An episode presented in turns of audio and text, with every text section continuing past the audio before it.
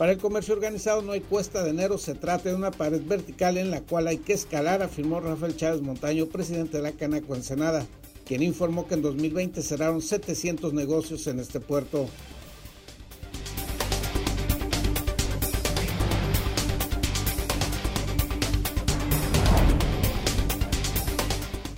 La ampliación del decreto de estímulos fiscales para la región fronteriza tiene ambigüedades que deben aclararse, señaló el especialista fiscal Isaac Brown Yamamoto. Se requiere aclarar si más contribuyentes podrían beneficiarse con la reducción del IVA.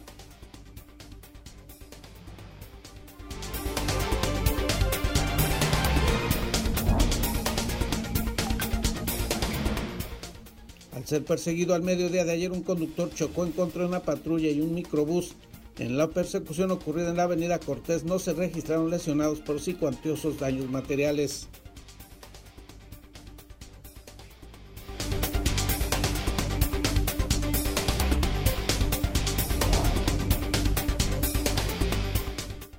Investigan en Mexicali el homicidio de una mujer de entre 40 a 45 años de edad. El cadáver muestra huellas de haber sido golpeada violentamente en la cabeza y luego fue arrojada en un lote baldío.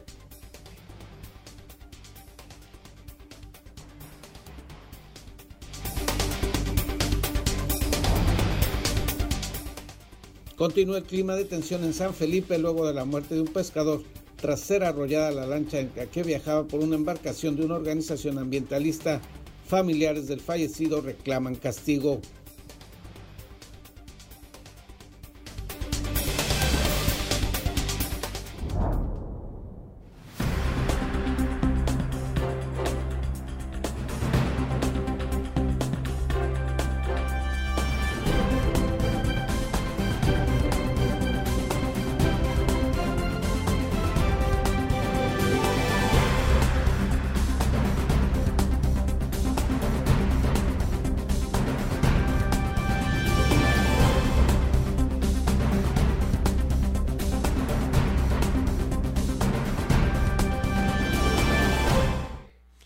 Bienvenidos a Zona Periodística de este martes 5 de enero de 2021. Este noticiario es una coproducción del periódico El Vigía, Canal 66 de Mexicali y en La Mira TV. Les recordamos el nuevo horario de Zona Periodística en su edición matutina de lunes a viernes a las 8 de la mañana. Y aunque benéfico, el nuevo decreto de ampliación de estímulos fiscales para la frontera norte tiene ambigüedades y vacíos que tienen que ser aclarados, así lo señaló un especialista fiscal.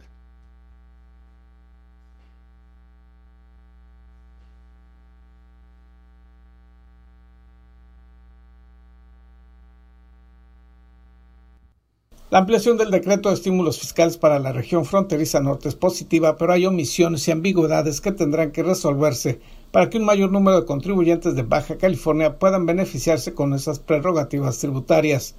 Isaac Brown Yamamoto, especialista fiscal, señaló que el mencionado decreto se publicó el pasado 30 de diciembre y amplía hasta el año 2024 la reducción del impuesto al valor agregado del 16 al 8% y reduce también a una tercera parte el pago del impuesto sobre la renta. Destacó que las principales diferencias con respecto al primer decreto, que estuvo vigente en 2019 y 2020, son que se sustituye la presentación de una solicitud de autorización por un aviso de inscripción al padrón de beneficiarios del estímulo para la región fronteriza norte. El ISR, nuevos contribuyentes y este de una interpretación legal sobre el documento, sobre el decreto, este se queda abierta la posibilidad, inclusive para los que estuvieran, hubieran sido rechazados en el pasado. Para IVA, para IVA este, no se modifica la fecha este, del, envío de la, del aviso. El, el, decreto original establecía en alguna de sus, en, en, alguno de, los, de, sus artículos que el, el, aviso se debería presentar a más tardar el 31 de enero, 30 días con, eh, contados a partir de la, de la vigencia del decreto. Esto, esto vendría siendo el 31 de enero este, se otorgó una prórroga, sin embargo, pues al día de hoy el decreto no prevé eh, una ampliación para eh, que los contribuyentes pues puedan enviar este, nuevos contribuyentes, quienes no, quienes no quedaron beneficiados para IVA, lo puedan hacer con, con, con esta nueva publicación, ¿no? Eso no, no se establece al día de hoy, salvo que se diga en alguna resolución miscelánea. Asimismo, el programa de verificación que anteriormente era semestral se realizará de forma anual y los contribuyentes que deseen continuar con el estímulo deben presentar aviso de renovación a más tardar el 31 de marzo del ejercicio de que se trate. Brown Yamamoto agregó que otra de las modificaciones con relación al primer decreto es que se permitirá la inscripción a quienes se les hubiera condonado algún crédito fiscal, únicamente en relación a pago de multas. Se establecen nuevas, eh, nuevas causales que le impide al contribuyente acceder al estímulo, este, como parte de los requisitos, sería no tener restringido o cancelado eh, el certificado de sello digital, ¿no? En, en términos del 17H y 17H bis del Código Fiscal. Entonces, eh, si, si, tenemos un procedimiento de esta naturaleza, pues tampoco se va a poder acceder al, al, crédito, ¿no? Sin embargo, explicó el fiscalista, aunque el segundo decreto establece que para el beneficio del ICR sí podrían inscribirse nuevos contribuyentes al programa, en lo referente al estímulo fiscal del IVA no se aclara dicha situación. De tal manera, dijo el entrevistado, que si para la reducción del IVA el causante no se inscribió antes de junio de 2019, no podría hacerlo en esta ampliación del decreto. Ese punto podría aclararse y corregirse, pues es necesario que se le dé oportunidad a más contribuyentes de ser incluidos en ese beneficio, pues en términos reales fueron muy pocos los causantes que pudieron ser incluidos en estos estímulos, estimándose en tan solo el 2% del padrón fiscal de Baja California el que pudo incluirse en dicho programa. Informó para la Mira TV Gerardo Sánchez García. Difícil situación enfrenta el comercio establecido de Ensenada. El año pasado cerraron 785 negocios y se pronostica que habrá más cierres en los próximos meses. Debido a la pandemia, la famosa cuesta de enero ha desaparecido para el comercio organizado. Ahora enero, febrero y marzo son ya una pared vertical en la cual no se sube sino se tiene que escalar, señaló con ironía Rafael Chávez Montaño. El presidente de la Cámara de Comercio de Ensenada informó que el año pasado, en el puerto ensenadense, se contabilizó el cierre de 785 negocios y se estima que la cifra se incrementará en los próximos tres meses. El 30 tenía 785 negocios hasta el 30 de noviembre. Del 30 de noviembre a la fecha no te puedo dar el número exacto, pero, pero desgraciadamente tengo que pronosticarte que se van a seguir cerrando negocios y se va a aperturar muy poco. Tenía 17 aperturas hasta el 30 de noviembre. Ahorita las cosas están muy difíciles, Gerardo, y enero, febrero, marzo van a ser meses mucho, mucho, muy pesados. Agregó que el repunte de los contagios de COVID-19 y con ello el regreso al semáforo rojo epidemiológico remató a aquellos pequeños y medianos comercios que habían logrado sobrevivir a los nueve meses de la pandemia. Es que ya no es cuesta, esto ya es una pared definitivo. Eh, una cuesta tienes oportunidad de ir subiendo poco a poco. Aquí, ¿cómo? No estás trabajando, tienes el negocio cerrado, tienes que pagarle empleados, tienes muchas, muchas prerrogativas que están atacando directamente a, a todo el comercio organizado y a toda la ciudadanía. Ahora el pronóstico es que muchos de estos negocios tendrán que cerrar definitivamente, pues los gastos fijos como son sueldos, rentas, luz y pagos al Seguro Social y al Infonavit no se han detenido a pesar de que los ingresos son mínimos o han desaparecido, agregó el vocero del comercio local. La perspectiva es muy mala porque este, estamos en el, área, en el área comercial, la situación está muy difícil, ha estado muy difícil desde el principio, no hemos podido, este, con, con esta pandemia, nos ha golpeado enormemente el comercio. El comercio ha sido de las, de las ramas del país más golpeadas, definitivo es el comercio. Se han cerrado empresas, que es un contento, se han perdido empleos por todos lados y esto no, no tiene visos de cambiar de menos de aquí a abril. Es lo que se está dando como plazo para empezar a reestructurar una economía que es cada vez está peor. Al respecto hizo un llamado a los residentes de este municipio a efectuar sus compras en micro, pequeñas y medianas empresas que sean locales y puntualizó que sin intentar boicotear a las grandes cadenas nacionales o extranjeras, el comprar en los negocios de la localidad les permitirá sobrevivir y salir adelante. Tenemos que consumir productos locales preferentemente y si se hacen empresas que son de los residentes de la localidad, esto será mucho mejor, agregó Chávez Montaño. Informó para En la Mira TV Gerardo Sánchez García. Cuando oía un conductor chocó una patrulla y un microbús en la avenida Cortés. Le daremos los detalles al regreso de una pausa publicitaria.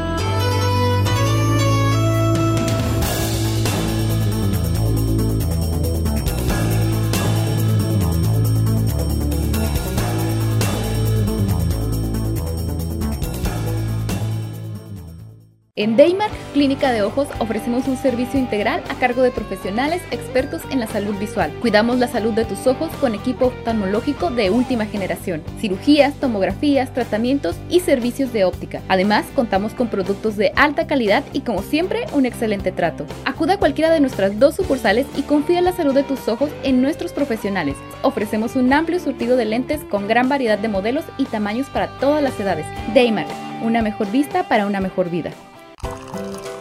Conseguiste esa cita o reunión que tanto deseabas y quieres que todo salga perfecto. Sin embargo, suelen ocurrir muchas situaciones bochornosas que puedes evitar con simples soluciones. Una de las peores es ensuciar tu ropa con la comida.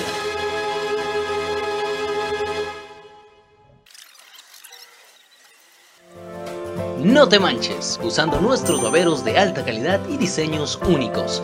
Protégete con estilo, siempre tenlos contigo. Eventualmente lo vas a agradecer.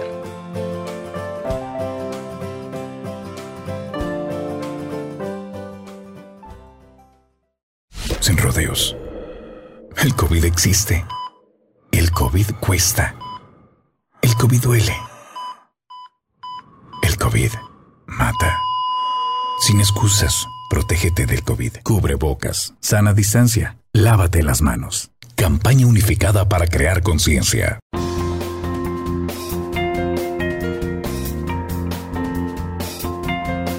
Usa cubrebocas. Puede salvar tu vida, la de tu familia y la de todos. Indispensable para salir y sana distancia. Por tu salud, no te lo quites. Salva vidas. Póntelo. Somos periodistas y lo traemos bien puesto.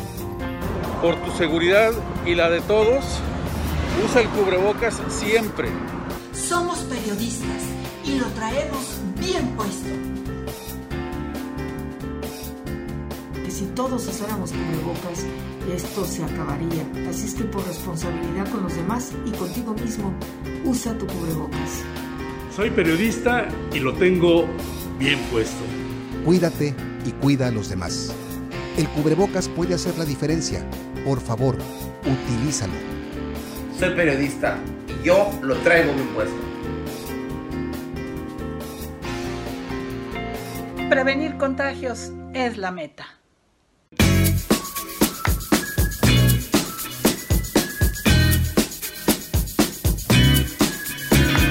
Porque recordar es volver a vivir. En Imaginarte te podemos ayudar.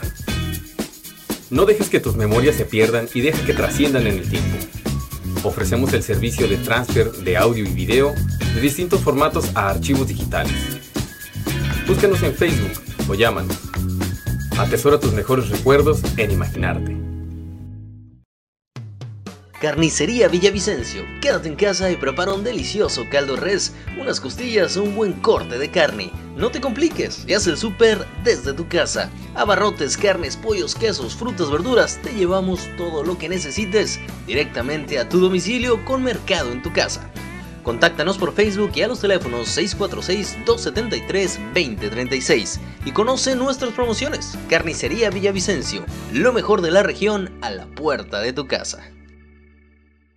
Hola, soy Gerardo Sánchez García y te invito a ver en La Mira TV, la plataforma digital de Ensenada.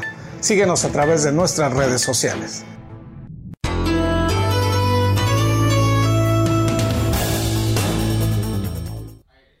fue capturado un conductor que al huir chocó dos vehículos, uno de ellos, una patrulla. César Córdoba Sánchez nos informa al respecto.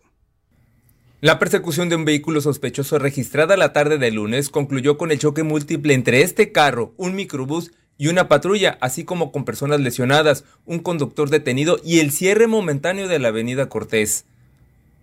La múltiple colisión se presentó cerca de las 15 horas sobre la avenida Cortés entre las calles segunda y tercera, mismo tramo vial que fue cerrado a la circulación vehicular por varios minutos. En este sitio la policía municipal aseguró a una persona que se identificó como Raúl N de 41 años, quien conducía el vehículo tipo sedán de color amarillo y sin placas de circulación y quien presuntamente huía de la autoridad. La Cruz Roja auxilió a cuatro personas del microbús con número 233 de la línea rojo y blanco, contra el cual se impactó el sedán, y únicamente estas personas mostraron lesiones leves en el cuerpo al golpearse contra el asiento delantero en el momento que el conductor frenó de manera repentina. La información obtenida por este medio arrojó que este conductor era perseguido por la policía por razones aún no aclaradas desde la calle Juárez y Granada de la colonia Granados. El seguimiento se extendió por la Cortés con dirección al libramiento y a la altura de la calle Segunda el automovilista trató de evadir a la patrulla que transitaba en sentido opuesto para interceptarlo y en su fallida maniobra de escape impactó al microbús. Luego de la colisión, Raúl N. también recibió los primeros auxilios de la benemérita institución, después quedó detenido por la corporación local. Para la Mira TV, César Córdoba. En Mexicali investigan el homicidio de una mujer hasta el momento de identidad desconocida y cuyo cadáver fue arrojado en un lugar baldío. El Servicio Médico Forense reportó la causa del fallecimiento de la mujer encontrada en una cobija a un costado del Canal Reforma el pasado sábado, en una zona cercana a la colonia Santo Niño. Se trata de una mujer no identificada de 40 a 45 años de edad, fallecida por un traumatismo cráneoencefálico con un objeto contuso. El día 2 de enero, a las 16 horas, ingresó a las instalaciones del Servicio Médico Forense el cuerpo de una mujer no identificada de entre 40 y 45 años de edad, proveniente de la colonia Viñas del Sol. Como seña particular, presenta un tatuaje en el muslo derecho con las letras A y E. Durante la práctica de la necropsia se observaron múltiples lesiones en el cráneo, lo cual condujo a la causa de fallecimiento que fue un traumatismo cráneo encefálico. El cuerpo continúa en las instalaciones del Servicio Médico Forense en espera de su identificación. Asimismo, se indicó que la fémina contaba con seis lesiones, dos en la región frontal, una en el tabique, una en la oreja derecha y una en la mano izquierda. Por su parte, autoridades de la Fiscalía General del Estado se encuentran investigando el caso bajo el protocolo de feminicidio, para una vez finalizada, descartar o confirmar la clasificación. En el pasado 2020, la ciudad de Mexicali registró seis asesinatos de mujeres catalogados como feminicidio, de los 20 registrados en el estado de Baja California. De confirmarse como tal el caso mencionado, pudiera tratarse del primer feminicidio de Mexicali y del estado del 2021. En contacto informan Ranulfo Cabrera y Valeria Llamas, Canal de las Noticias. En San Felipe, familiares del pescador muerto tras ser arrollado por una embarcación de una organización ambientalista reclaman justicia en contra de los responsables. Se ve tranquilo, o sea, los barcos, los barcos huyeron. Lo primero que quiero es tener a mi papá. Eh, ya luego yo veré, ya me hablaron también de derechos humanos interponer, interponer eh, demanda mm, es que no tengo de cabeza como para andarme preocupando por eso. Ahorita por lo pronto lo que quiero es tener a mi papá y ya luego ya veré lo demás. Fueron las primeras declaraciones de la hija de Mario Toledo García, un pescador originario de San Felipe quien murió este fin de semana, luego de las lesiones causadas en un choque de pangas ocurrido en el puerto en el que se vieron involucrados también ambientalistas y elementos de la Marina, lo que desató varios disturbios en la zona. El hoy fallecido, apenas el pasado 22 de diciembre, había llegado a la edad de 56 años. Híjole, mi papá se llama Mario Toledo García, 56 mm, años, recién cumplidos, 22 de diciembre de 64. Eh, toda la vida. Estudió en la escuela secundaria técnica pesquera cuando era un internado. Le hice fue a Guaymas. Siempre anduvo en mar el canijo, siempre, siempre. Asimismo contó cuál fue el diagnóstico que los médicos dieron sobre la causa de muerte de su padre en el Hospital General de Mexicali.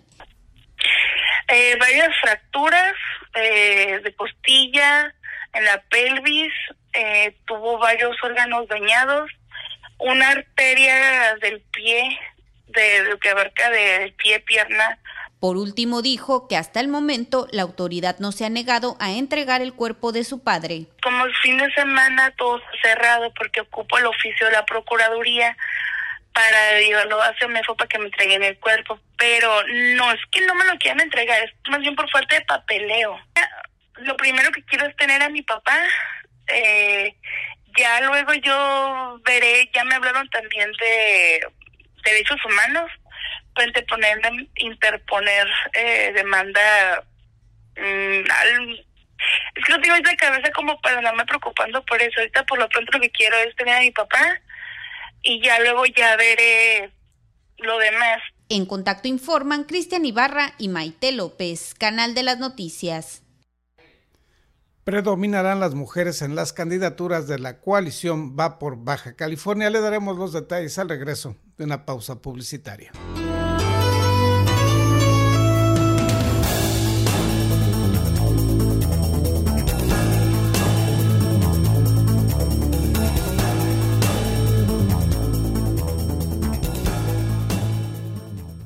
En Daymark Clínica de Ojos ofrecemos un servicio integral a cargo de profesionales expertos en la salud visual. Cuidamos la salud de tus ojos con equipo oftalmológico de última generación, cirugías, tomografías, tratamientos y servicios de óptica. Además, contamos con productos de alta calidad y como siempre, un excelente trato. Acuda a cualquiera de nuestras dos sucursales y confía en la salud de tus ojos en nuestros profesionales. Ofrecemos un amplio surtido de lentes con gran variedad de modelos y tamaños para todas las edades. Daymark, una mejor vista para una mejor vida sin rodeos.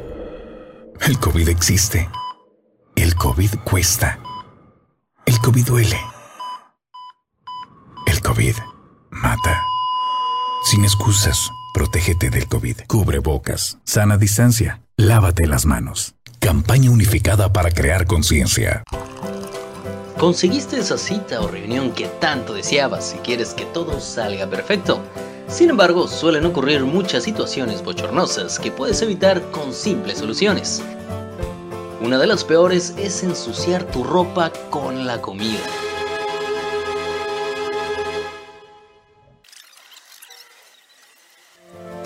No te manches, usando nuestros baberos de alta calidad y diseños únicos. Protégete con estilo, siempre tenlos contigo. Eventualmente lo vas a agradecer.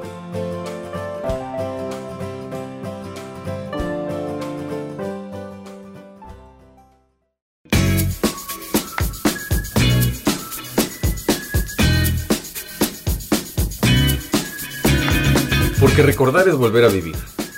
En imaginarte te podemos ayudar. No dejes que tus memorias se pierdan y deja que trasciendan en el tiempo. Ofrecemos el servicio de transfer de audio y video de distintos formatos a archivos digitales. Búscanos en Facebook o llámanos. Atesora tus mejores recuerdos en imaginarte. Carnicería Villavicencio. Quédate en casa y prepara un delicioso caldo res, unas costillas o un buen corte de carne. No te compliques, y haz el súper desde tu casa. Abarrotes, carnes, pollos, quesos, frutas, verduras, te llevamos todo lo que necesites directamente a tu domicilio con mercado en tu casa. Contáctanos por Facebook y a los teléfonos 646-273-2036 y conoce nuestras promociones. Carnicería Villavicencio, lo mejor de la región a la puerta de tu casa.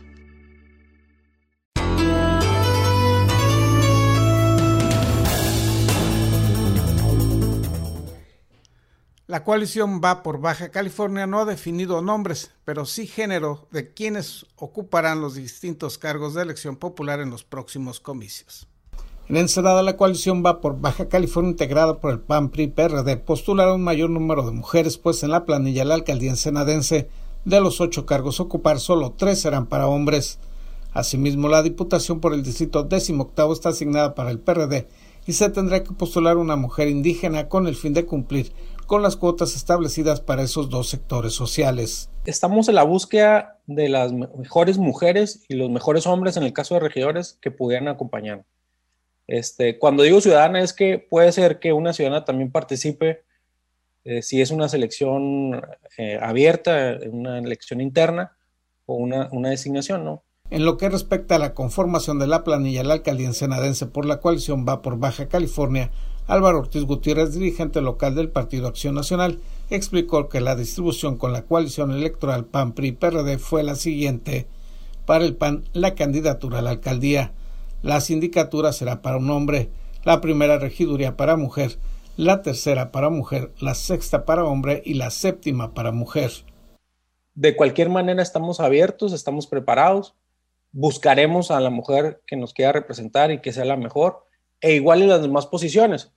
En las demás posiciones no es que queremos invitar a los ciudadanos, pero si hay un, nosotros vemos que un ciudadano quiere participar y que tiene algo que aportarle en Senado, obviamente lo vamos a invitar. Con respecto al método en que se elegirán a los candidatos y candidatas panistas, Ortiz Gutiérrez señaló que será una comisión estatal del Blanquiazul la que determine al respecto y señaló que se está revisando si todas las candidaturas serán para militantes panistas o bien podría invitarse a algunas ciudadanas y ciudadanos externos que por su trayectoria pudieran ser candidatos rentables electoralmente. Acción Nacional no tendrá en el Senado candidato o candidata a la Diputación y apoyará a los postulados por el PRI en el sexto distrito y por el Partido de la Revolución Democrática en el séptimo distrito, señaló el entrevistado. Informó para la Mira TV Gerardo Sánchez García. Le presentamos a continuación la historia de Teresita, una mujer ensenadense que ha hecho historia como corredora. David Amos nos tiene los pormenores.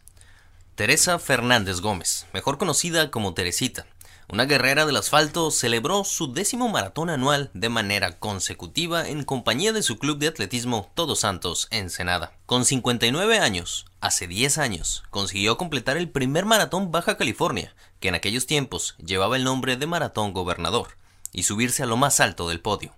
Desde ahí, inició una carrera atlética máster femenil como nadie en la historia de Baja California, logrando nueve podios consecutivos en dicha categoría pues fue una experiencia que jamás pensé vivir, que nunca me la imaginé estando acá en, yo que me vine de Tizayuca para acá y que nunca me imaginé eso que yo anduviera haciendo estas cosas. Fue una cosa hermosa para mí el que la gente me apoyara. En el año 2020, debido a la crisis sanitaria por COVID-19, por primera vez se canceló el maratón más importante del estado, tema que por poco rompe las aspiraciones de lograr el número 10 para Teresita. Sin embargo, gracias a la iniciativa y apoyo de Marta Rodarte, presidente del Club Todos Santos, se logró organizar un entrenamiento con las debidas medidas sanitarias por las calles de Ensenada, consiguiendo así la ansiada meta. Pues gracias a, a Martita, que me dijo que me iba a hacer mi maratón, entonces, pues ya, se me subieron los ánimos, estaba yo nerviosa porque iba a ser aquí, toda la gente me iba a estar mirando, pero tanto, tanto me animaron todos, tú, tu mamá, todos que iba a ser tranquilo, pues, pues lo hice con gusto. Veterana de mil batallas, Teresita llegó de Tizayuca al puerto de Ensenada a trabajar, a buscar una mejor vida para su familia y poner el ejemplo a las nuevas y no tan nuevas generaciones que cuando realmente se busca el éxito, no hay pretexto que valga, y que con esfuerzo, los sueños sí se cumplen. Para En la Mira TV, David Amos. Antes de ir a la sección deportiva, les recordamos que Baja California y el municipio de Ensenada se mantienen todavía en semáforo rojo, así que en la medida de lo posible mantenga el aislamiento social, utilice el cubrebocas y lávese las manos con la mayor frecuencia posible. Vamos ahora a la sección deportiva. Y es tiempo de la mejor información del deporte local e internacional. Acompaña a tu anfitrión David Amos con la nota, el análisis y toda la cobertura de los atletas y eventos deportivos del puerto. Ya inicia en la mira Deportes. Hola, ¿qué tal amigos? Gracias por continuar las señales de la Mira TV Periódico El Vigía. Llegó la hora de hablar de deporte. ¿Y qué les parece si iniciamos rápidamente con la información deportiva con los emparrillados? Porque los gigantes eliminan a los vaqueros de Dallas. Los gigantes de Nueva York ganaron, ahora les toca esperar resultados. El novato Javier McKinney interceptó un envío de Andy Dalton en la zona de anotación con 1.15 minutos por disputarse y los gigantes se impusieron ayer domingo 23-19 sobre los vaqueros de Dallas para mantener vivas sus posibilidades de avanzar a los playoffs. Nueva York podría ser el primer equipo en la historia en colarse en la postemporada, pese a conseguir solo 6 triunfos en la campaña regular. Y continuamos con temas de los emparrillados del fútbol americano porque ni siquiera el ganar los últimos cuatro partidos de la temporada pudo salvar el puesto de Anthony Lynn. Los cargadores anunciaron el lunes que despidieron al que fuera su entrenador en jefe desde 2017, siendo su cruz los partidos cerrados. Lynn se va con marca ganadora de 33-31, pero 22 de sus derrotas fueron por diferencia de una anotación. De 2017 a la fecha, solo los Gigantes y Bucks perdieron más partidos que Los Ángeles. En el deporte ráfaga, LeBron James guía a los Lakers a victoria sobre Grizzlies. LeBron James sumó 22 puntos, 13 rebotes y 8 asistencias para que los Lakers de Los Ángeles abrieran una estadía de dos duelos en Memphis, imponiéndose el domingo por 108 a 94. Continuamos con el rey de los deportes porque Julio Urias sueña con poder jugar algún día en la Liga Mexicana del Pacífico. El taponero campeón de la Serie Mundial, Julio César Urias de los Dodgers de Los Ángeles, dijo que tenía el deseo de participar en la presente temporada de la Liga Mexicana del Pacífico, pero no recibió el permiso de su organización de las grandes ligas para incorporarse al equipo de los Tomateros de Culiacán, que al que pertenece y que además es de su ciudad natal. Y hablando de fútbol nacional, bueno, Santiago Solari ya maravilla con su toque durante el entrenamiento del América. El flamante nuevo director técnico del América, Santiago Solari, ex director del Real Madrid, que por cierto no le fue bastante bien que digamos, y sus dirigidos ya continúan su preparación rumbo a su debut en el torneo Guardianes 2021. Durante el entrenamiento de este lunes, el técnico argentino dio cátedra de su técnica individual mientras los futbolistas de las Águilas realizaban trabajos con balón. Hay que decirlo que bueno, que se mantiene en forma, que tiene calidad, lo tiene, fue un gran jugador. Sin embargo, no siempre el que seas o hayas sido un gran jugador quiere decir que vas a ser un buen técnico. Veremos qué sucede con los de Cuapa. Mexicanos por el mundo, hablando del fútbol internacional, los mexicanos, ¿cómo les va? Bueno, la debacle de los Wolves, ya sin Raúl Jiménez, apenas 5 puntos de 21 posibles en la Premier. Y es que desde el pasado 29 de noviembre, cuando el canterano del América sufrió una fractura de cráneo, los Wolves iniciaron una seguidilla de partidos en Premier League que solo han cosechado 5 puntos de 21 posibles, producto de una victoria y dos empates por 4 derrotas en este periodo.